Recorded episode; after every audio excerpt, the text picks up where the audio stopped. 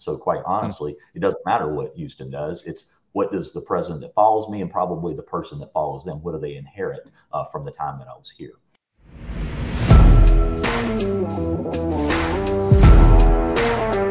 This is Jeff Standridge, and this is the Innovation Junkies podcast. If you want to drastically improve your business, learn proven growth strategies, and generate sustained results for your organization, you've come to the right place. Welcome to the Innovation Junkies podcast.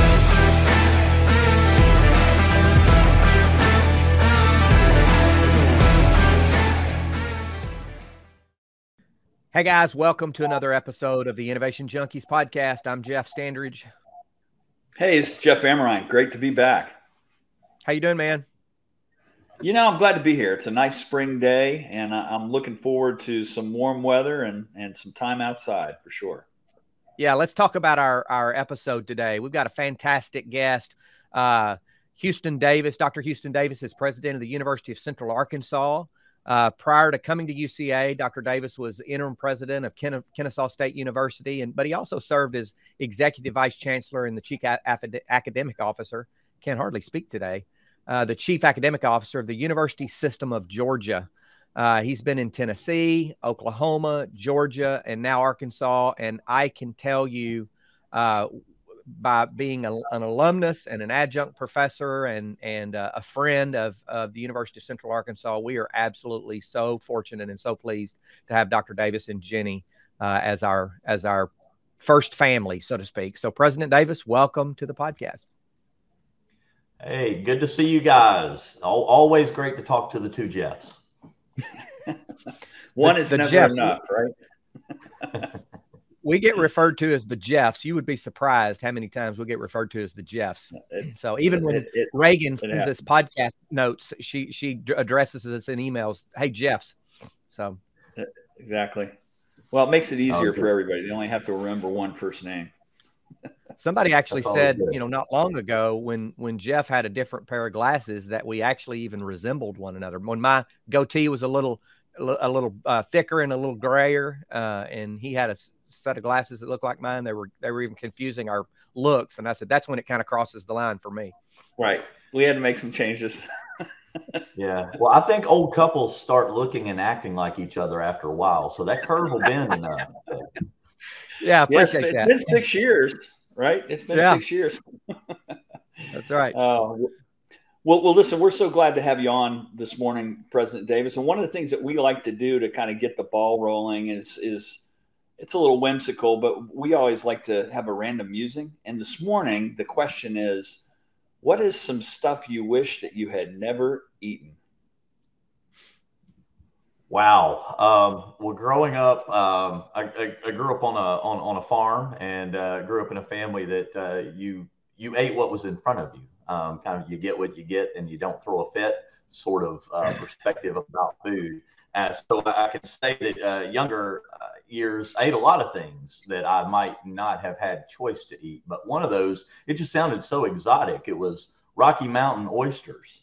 Um, and and certainly um, I, I, can say ignorance is bliss. I can't say that they didn't taste good, um, but it was only after finding out what they were um, that it was a mental hurdle to get over at that point. Yeah, also called calf also called calf fries if you eat them in Texas, right? Yeah. I, I, I figured that your your your your viewers um, could uh, probably Google Rocky Mountain oysters, and they would yeah. certainly uh, they get the picture. That's right. Well, that's Very one of good. those things in the South where if it's fried, it's good, and if it's deep fried, it's even better. And Absolutely. deep fried Rocky Mountain oysters are probably all right. yeah, that's right. A lot of crust. On, a lot of crust on them. Um, yeah, that's right. You know, so similar to, to Houston, I grew up on a on uh, you know in a farm family, not specifically on the farm myself, and so you know I don't I don't remember eating a lot of stuff that I wished I, I hadn't at that age. Now I've traveled internationally a lot, and you know I once ate sushi from a gas station in Sao Paulo, Brazil, um, and and I I was fine, but I wish that my work colleague hadn't eaten it because he spent about 14 hours in an ER getting IV fluids following. Um, but you know, I've had stuff in China that uh, today I'm still not sure exactly what it is. Stuff in the Middle East. Um, but you know, it was really interesting. I, I, went to to Dallas with a group of folks a couple of weeks ago, and we were at this sushi restaurant, and the sushi chef was preparing it kind of bite by bite for our group, and he was shaving off real thin slices of wagyu beef, and then he would put it over kind of like a, a, a sashimi. Uh, over the rice, and he would kind of flame kiss it with a little torch. And as he was slicing that wagyu beef, I looked at it and I went, "Well, I've been eating that my whole life. That looks like spam." so anyway, well, how about you, Amrine? Well, and I, have had similar international experiences. I, ne- I never will forget the time I was on Jeju Island. It was when I was doing some work in Korea in uh, in the '90s, and and the, the guy who was our contact there said, "You just got to eat what's put in front of you. It's a sign of weakness if you don't." I mean, there's a lot of cultural things there, and so we had they had cut up uh, the baby octopus that was still recently alive, and this stuff was essentially crawling off the plate as we were eating it. And and and I went ahead and did it, and it was the only food I ever ate that actually kind of bit back on the way down. Little suction cups and stuff, but yeah. anyway, you know, I heard a guy one time talking about beef tongue, and uh, you know, when you look at that in the in the grocery store, it just looks so traumatic. You know, I mean, it's it's horrible looking, but uh, they, they say if you really prepare it right, it's good. And I heard a guy one time say, I'll I'll use his vernacular, and he said, "I ain't gonna eat nothing that might be tasting me back." yeah. Well, that's probably words of wisdom. Yeah, that's probably enough uh, of our random musing today. Um, Houston, as I said, so great to have you today. Uh, we'll we'll let our our listeners and viewers look up your back, background. We've talked a little bit about that, but let's just talk about maybe to kick things off your view of higher education. Uh, you know, UCA, particularly at UCA as a comprehensive four-year university, and and and what you see the role that that university plays in our economy and workforce development and education and and what have you. Let's start there because I know that's going to lead to a lot more uh, uh, robust conversation. Yeah, well, and I, I, think Jeff is a very interesting time to be uh, thinking about what the role, uh, especially public universities, um, are in, in, in, America, and then then the the role just generally of tertiary education around the world. And I think UCA's story and where we find ourselves is a pretty good sample um, of where the majority of higher education is. And, and what I say to that is you've got 4,000 or so fully accredited institutions in America, and they range from highly selective, um, you know, private residential universities all the way through open access uh, universities. But the majority of schools kind of sit where UCA is. I mean, we we certainly uh, take great, great pride in our academic standards and and uh, and the quality of the degree, but we also have to play a role of serving as an access point. We are we are an opportunity for upward mobility. Every single day, we provide someone um, a chance to get that coin of the realm to earn their degree, and we know that's going to change their family tree because they're a first generation college student, or, or they're coming from a family where uh, you know they they found themselves displaced in this economy, um, and and we're going to be a part of their way back. Um, I don't know that it's ever been more clear at a place like the University of Central Arkansas that that's something that we have to get out of bed every single day, taking very seriously. Um, I'm not going to say that that hasn't been important from 1907 until now um, at our institution, but it's abundantly clear that this region of Arkansas, the state of Arkansas, some of the spillover beyond the borders of Arkansas, if UCA doesn't take that role very seriously, um, the state of Arkansas is not going to advance. So it's not just what we do educationally, but we do have to think about uh, being stewards of place. Uh, we have to think about what are we doing um, to drive economic development. We have to think about how is it that we are a part of stitching together a social um, fabric um, in our community and, and, and in this region uh, that allows people to know that they've got a home base that they can touch. Um, we have to do that because the next 50 years are going to demand it. Um, and I'm very proud to be uh, leading an institution that are our VPs, our deans, our directors of, of major units. I think that they get that, and that's a part of the culture here. So let's talk about some of the initiatives, some of the things you have going on that you believe are kind of front and center or at the forefront of of that uh, philosophy and and that strategy. Yeah, I think a, a, lot of it almost goes in this concept that I've thought about. We're um, as as we take our traditional programs and our services, we've got to be focused on what can we do in an interdisciplinary, interdisciplinary fashion. Um, how can we find some way to get one plus one to equal three? Uh, because there's always scarcity of resources. But um, you know, one one thing that's front and center with the two of you, you uh, partner with us um, in the work that UCA and Conductor do, along uh, with the Startup Junkie Network. I mean, that is a way to leverage um, our intent, our scope of of capacity, our scarce resources uh, into joining with you for that to be a multiplier effect. If we tried to do that on our own, there's no way that we could make the impact that we do. But I think that that's thinking that way over the last four or five years has allowed us to spend things like uh, the Arkansas Coding Academy um, uh, simple in concept. I mean, allowing people to come back and retool and retrain, but that is that's computer science, that's management information systems, that's um, a little bit of cybersecurity. Those those units coming together to be able to deliver something that sometimes is about getting a degree, and other times is just about retooling and retraining. But all of that spins off within three years. Our new Bachelor of Science and Master of Science and Data Sciences spins off a standalone BS in cybersecurity. Um, none of that happens without thinking in an interdisciplinary way and then working with external partners um, to figure out what is it that UCA has? What do we bring to the table as, as a steward of those needs uh, to be able to think about the multiplier effect? Um, you know, not just in that space of information assurance. Uh, our interprofessional teaching clinic is something that comes to mind.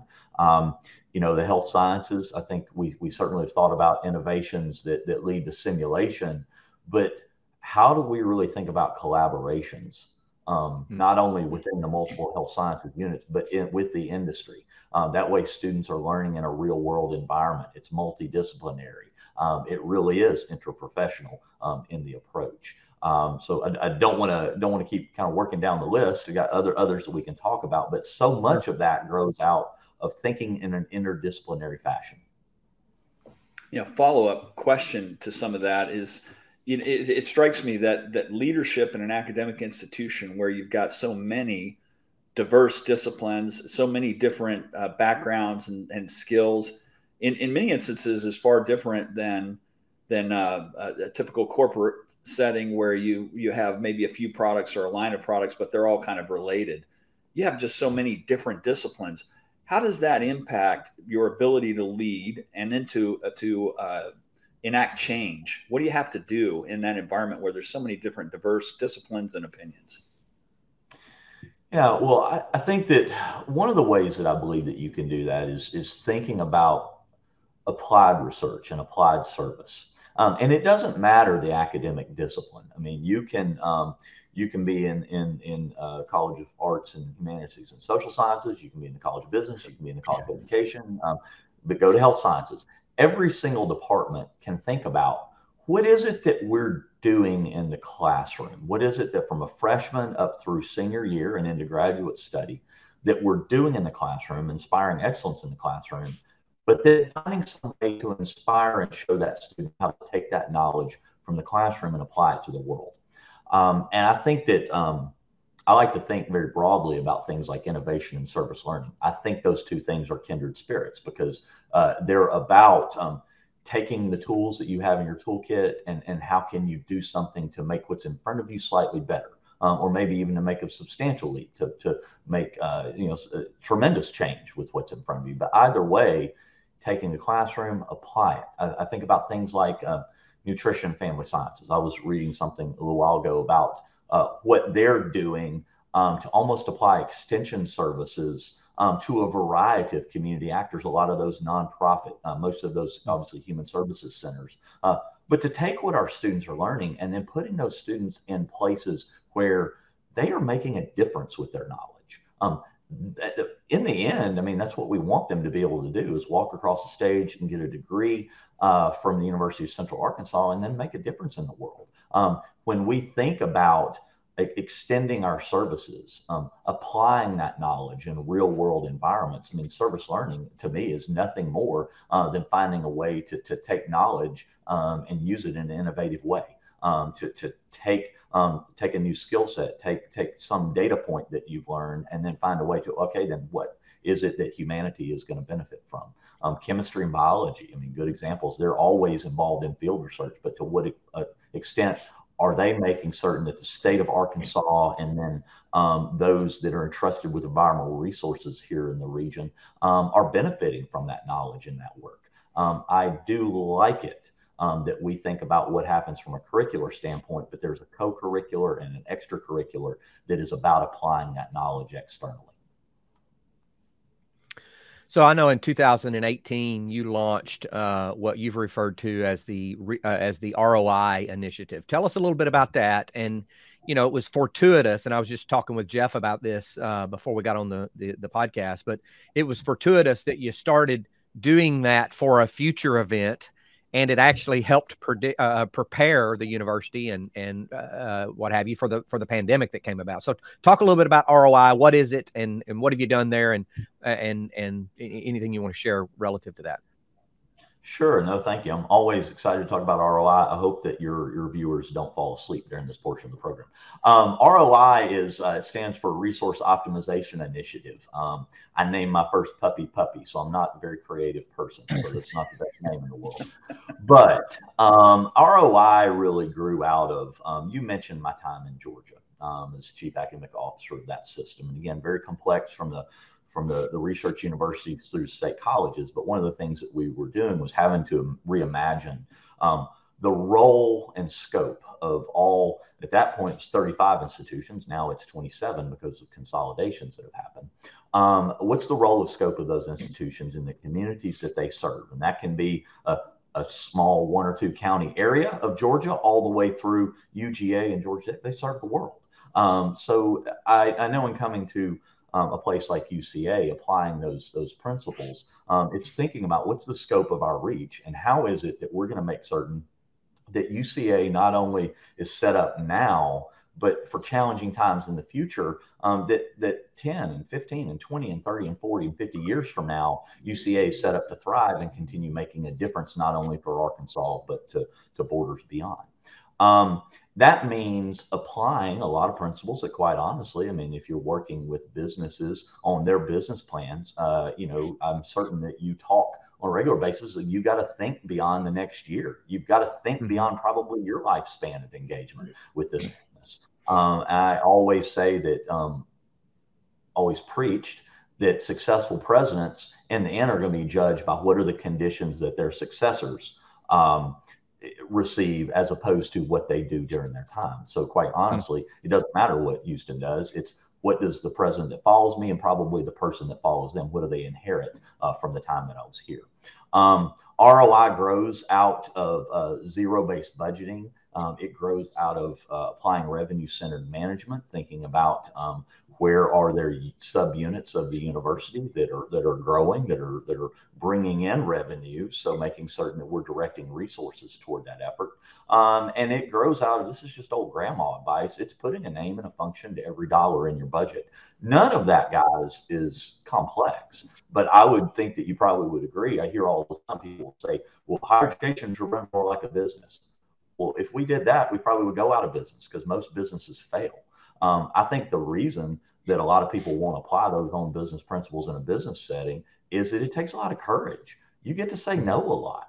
Um, you you you generally won't get many people that want to think about what are the implications of this decision three years, five years, ten years from now, because most people only care about just getting to each July one.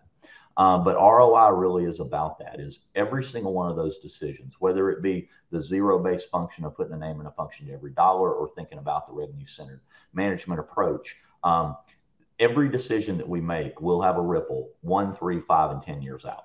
Um, so we think through that. And again, that, that 10 years out, I mean, that's a, I don't want to make any news here, but that'll be beyond the time of me um, in the presidency. Heck, for all I know, one year out is is. Um, hopefully, there's no pink slip on my chair tomorrow. Um, but by all means, um, we have to think that way. and again, it doesn't matter whether it's someone in a in a, in a private sector business making uh, decision making um, setting, or it's somebody that's a president and a leadership team at a university. It's having the courage to make those decisions around that data and then thinking medium to long term about the implication of those decisions. Hey, folks, this is Jeff Amrine. We want to thank you for tuning in. We sincerely appreciate your time. If you're enjoying the Innovation Junkies podcast, please do us a huge favor. Click the subscribe button right now and please leave us a review. It would mean the world to both of us. And don't forget to share us on social media. So I've been associated with UCA for almost 40 years now, and I'm I'm one of those that you mentioned, you know, that that changing family trees, first generation college student, and and or, or I would even say transforming a family tree.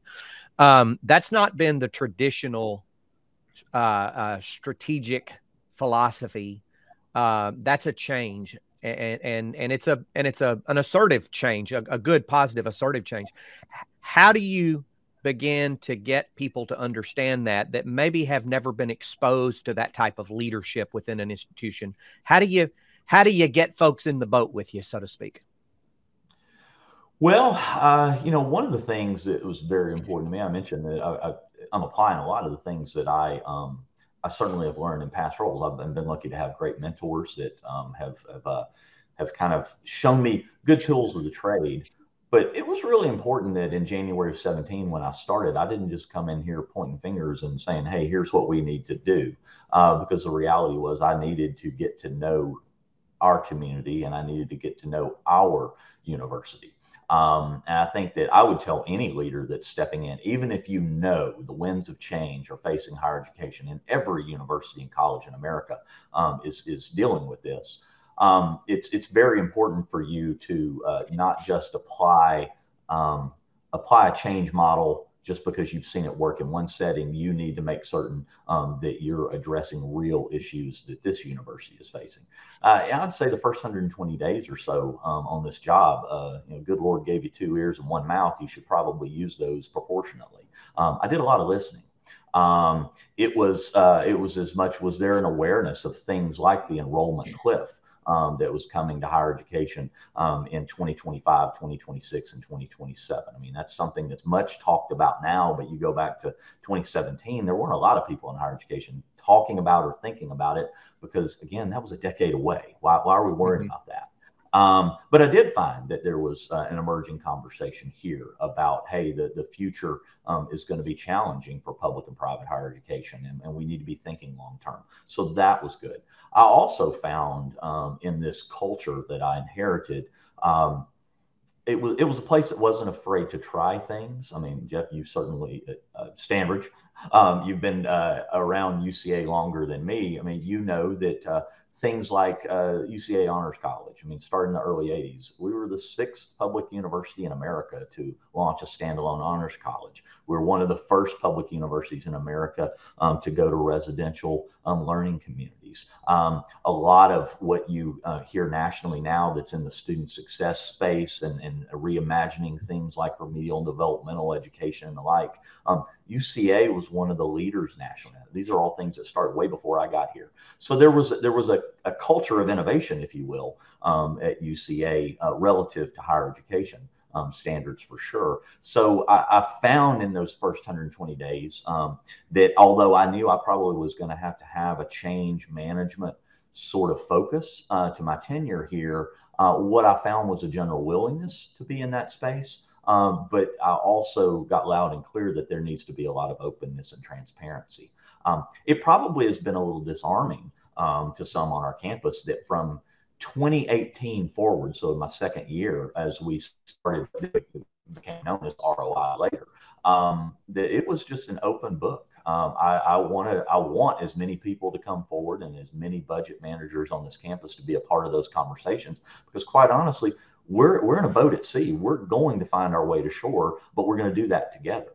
Um, so I found that the more transparency, the better.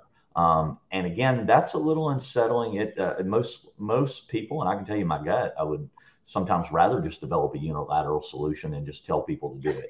But that usually does not work out that well. Um, you you generally are going to find your way uh, better, and there will be better ideas that will emerge when you bring others to the table. But I found transparency, I found listening, I found really identifying real issues that were going on here, and where were those opportunities that I knew that a lot of the ROI concepts um, would be helpful. And as you mentioned earlier, we were so very lucky because everything that higher education is dealing with because of COVID and the challenges to just get through furloughs and layoffs, just to get through the end of fiscal years, um, because they really are, are, just bailing water at this point. Because of ROI, uh, we are one of the few uh, universities, forget Arkansas, any state that borders Arkansas, um, that have managed um, FY20, FY21, FY22, and we will successfully manage all the way through FY27 because we're doing these things. And some sometimes you get lucky, but preparation has a lot to do with that. As well, and even as, go ahead, Jeff. I'm sorry. Oh, sorry, Jeff. I was going to say as a, as a follow on to that, you, you mentioned the, the difficulties or the challenges in leading through uh, the pandemic. What were some key sort of strategic insights where maybe you went through a process of triage, you had to implement things tactically in order to be able to just keep things moving. What were some key insights that are going to inform what you do going forward? Things that are going to stick that you had to do in a reactive way during the pandemic, but now you think, gee, that was a pretty good idea. I think those examples would be really helpful to our audience. No, absolutely. I, you know, necessity is the mother of invention. I mean, uh, there are 4,000 colleges and universities that had their uh, entire business model upended um, in, in January, February, March of 20. Um, and, and there are a lot that still haven't found their way. I'm still shocked when I go to national meetings and I hear about campuses that still haven't had their, their faculty and staff return to work and they are still uh, remote two years into this. Um, the, um, it's hard for me to think about how that's going to affect their culture for the long term. Um, I, I, think that uh, there are a lot of things that we um, learned from the moving in March and April of 20 to having to embrace technology and having to br- embrace open educational resources. Um, our faculty, many of whom, and, and, I count myself among this. I mean, I, am chalk talk. I'm old school. I'm I'm as old fashioned. I don't know that I'm a luddite, but I'm I'm not too far away from it. Um, but uh, our, our collective faculty, that some of which might have uh, even been hesitant to utilize their tools like email, all of a sudden found themselves having to utilize the basics of Blackboard, the basics of open educational resources, and um, and and and electronic resources that our, our Torreyson Library invest in to integrate those into their courses. Um, even though those classes came back to face to face, even it really is in the fall of 20 and, and by spring of 21, most of those faculty found themselves back in a face to face setup. I think what we found was they those tools that they were forced to embrace because of what the pandemic did in April and May and June of 20 they're still integrating those tools in their courses, even though it might be a traditional face to face course. Um, I think that that has only improved the quality of teaching and learning. And again, that forced to adopt um, in, in one month of a year, uh, but now choosing to integrate um, at this point. Um, I think about uh, Jeff, some of the things that uh, the way we found that we can serve students from an advising standpoint. Um, I don't know that we ever would have thought about using Zoom and Google Meet and other tools uh, the way that we have for um, academic advising appointments, for financial aid appointments, um, and even to counseling center appointments. Obviously, I mean we there's the there, we don't want to do um, do do our, our, our, all of our counseling appointments via technology, but uh, sometimes if a, if a student uh, can't uh, make a face to face for some reason. Obviously, life is always going on as someone is involved in their studies, knowing that there's a comfort level with being able to go to that virtual option uh, for a session or two. So, uh, you know, the utilization of those tools, and again, something that seems, well, that's no big deal. That's not innovative. Well, at that time, um, that seemed crazy to us, but we found that it's enhanced our reach. Um, and it's it's utilizing time and calendar um, in a wise way. I'm really excited about that. And I'm very excited about the fact that a lot of um, educational technology and OER is integrated in the classroom. So let's talk a little bit, maybe shift gears and talk a little bit about some of the impediments to innovation that you see, you know, not just in your organization, but in higher education that you've constantly got in the back of your mind, uh, those impediments and how to overcome them. What, what are some of those? Well, I tell my students all the time that if you if you think you've got two options before you, you better add a third option. The most powerful and most likely option is the status quo. Um, and people forget that all the time. That uh, you you'll you'll run around the room and bang your head on the wall, and usually you'll come back to the status quo win. So it has an inertia. It, it has a resistance um, that is it's just powerful. Um, and and even folks that think of themselves as innovators um, still uh, like the known better than the unknown. Um, so I, I, think that's something that you always are going to deal with, and it does not matter whether we're talking about academic or non-academic units um, on the campus. Mm-hmm. Status quo is a pretty powerful thing. That's not a bad thing sometimes. I mean, sometimes there's a nice, healthy tension between um, what's past and known and what's uh, what's in before you. That's that's the unknown. Um, I do think um, it's hard to run at the pace that sometimes we have to in this day and time of scarcity of resources. Um, we we're continuing to ask more and more of an individual um, as we try and utilize human capital more efficiently. Um, we've got to remember, go back to that human word.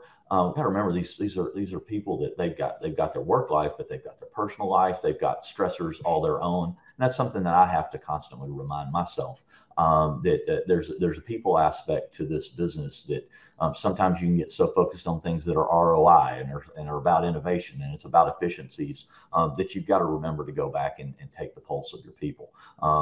Every, every, once in a while there's there's got to be a breather because uh, folks can just be out of gas. So, but that's the uh, it's the psychology um, of leadership. And again, I, I, don't I don't know at, at, the age that I am that I've, I've found the answers there yet. And and I've, I'm bet with each five year period of my life, I'll I'll get better and better at that. But I always have to remember in the back of my mind that we're we're in a business of people and remembering impact on folks, and and you can only stretch them so so so thinly uh, before that that thread will break. Um, so that's that's a great challenge as we're looking to the future too, because the the financial challenges, um, the pressure on higher ed to perform, all of those are only going to increase. Um, but we've we've got to think about um, how are we utilizing our people? We're a people based business, um, and then how can we make certain to build bridges through those challenging times.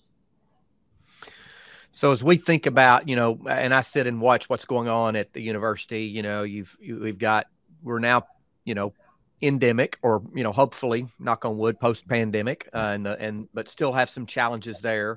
The the the ROI initiative that you have going on the cliff that's out there in two three four years um, you know the the need to serve the workforce uh, and talent rather I should say needs of our state uh, a, a, very large capital campaign uh, to to set the university up for success into the future. All of those things going on um, two questions, maybe as we start to round this thing out. First question is how do you manage all of that?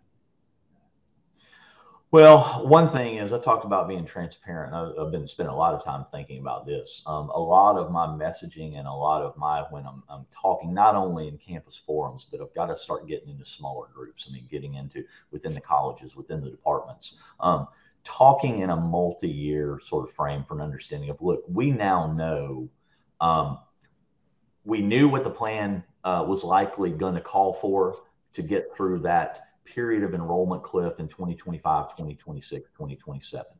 We now can really isolate how much of that acceleration to those conditions are directly because of enrollment drops by different cohorts because of the pandemic. So uh, I'm making up a number here. We know we know that hey, we had a, a dollar challenge that was going to come to us in 2025. Well, now we know that 60 cents of that dollar is already here because of what mm. COVID did to enrollment.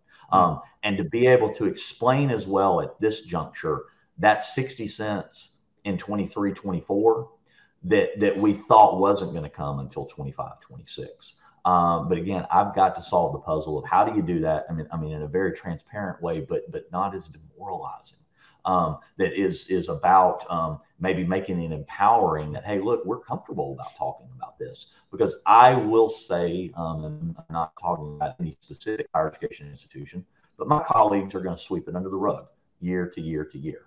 Uh, most of them are only thinking about managing this one year at a time we can't do that if we want UCA to thrive as we look to the future. Very good. Second question and, and last question, unless Jeff has a follow up, is what keeps you awake at night? Oh goodness. Um, you know, honestly, I mean, you got uh, 10,000 students and 1,300 faculty and staff. I mean, you're always thinking about. At some point in time, somebody's doing something they're not supposed to be doing. I mean, there's that keeping you awake at night, but I don't think you ever get any sleep as a president if you dwell on that too much. Um, you know, I, I, tell people all the time that, you know, uh, I'm lucky to work in an, in an industry where you know you make a difference every day. Um, you know that you've got challenges to deal with. But again, we've got a roadmap to be able to deal with that. To me, that's somebody asks me all the time, is it hard to be a president? And I don't know it's hard. I mean, these are first world problems that we're talking about. Um, but the things that keep me up at night are, um, and the bad days are, are when you um, deal with maybe a, a student suicide or, or you deal with a, an unexpected loss of someone due to due to a you know health condition or, or, or car wreck. I mean, those, those are the heavy moments in higher ed. I mean, so I, I, don't know that I fall asleep every night worrying about those sorts of things, but but if but if you want to know what weighs heavy uh, on me from day to day, that's it. Um, I know I believe in our people. Um, I believe in our plan going forward. Um, I feel very confident about where UCA is short, medium, and long term. Um, so that I, I, I sleep easy. Um, but um, you know, when when you're uh, when you're president of a university, there's an aspect to it that yeah, you're you're president of a university, but around the clock, 24 seven, you're mayor of a small town. And there's the mm-hmm. industrial organizational psychology of being mayor of a small town and looking out for your your your town, your people. Um, uh, so th- those are the things that weigh heavily. I just I just hate when when tragedy befalls a campus, and it, and it does. I mean, large universities, you're going to have things to happen, but um, you, you worry about those things all the time. Everything else is just work and task. Very good, Jeff. Any follow ups from you? Well, it just, I mean, just a commentary. I mean, Houston, it's it's obvious to those of us who have seen you in action that you're leading well, and that you've you've managed through significant adversity, and you've got UCA on a path towards long-term resilience and growth, and and and it's just, I, I think a lot of us are really grateful for the kind of effort that you put into it because it means a lot to the state, to not just Central Arkansas, but to those parents, those students, to, to your industrial partners. It really means a lot. And the institutions of higher education that are led well are going to make a difference in terms of the overall national competition that we do that we have to do in a very challenging global environment. So we, I think we appreciate all you do and your leadership for sure. Well, thank you, and I, I want to earn that every day. But I tell you, everything you just said, that's because we've got a great team. Um, got a, got a whole lot of folks that are pulling um, pulling in the same and the in the right direction. And um, you know, again, a lot of that was already baked in the cake and in the culture before I got here. It's just a matter of uh, you know, momentum is a beautiful thing if you can just keep nudging it. Um, and it's uh, I, I, think organizations are, are like old car engines. If they if they ever shut off, you don't know if they'll start up again.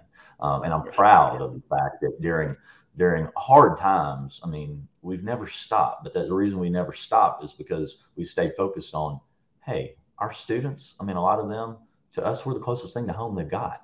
Um, our, our students can't. We can't shut down on them uh, because we we are their bridge to a better future. And enough people here not only buy into that, they live that every day. Um, that that it's it's it's easy to gently nudge and keep that momentum going.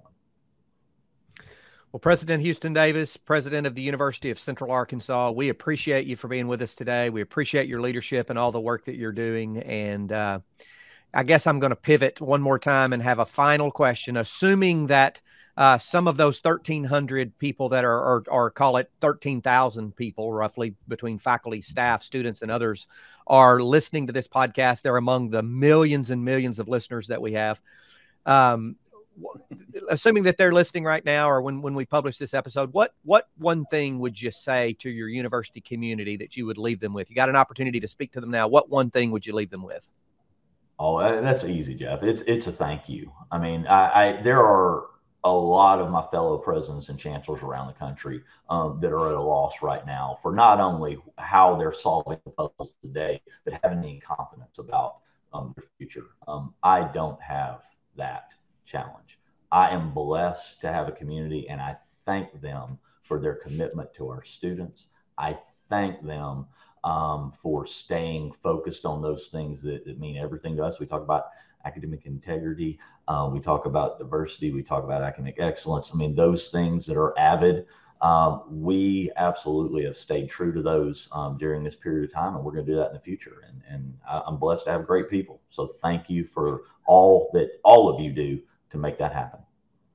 Well, thank you so much. Uh, we appreciate you for being with us today and, and look forward to continue working with you into the future. Thank you, guys. This, Appreciate this you. Is, yes, sir. This has been another episode of the Innovation Junkies podcast. Thank you for joining.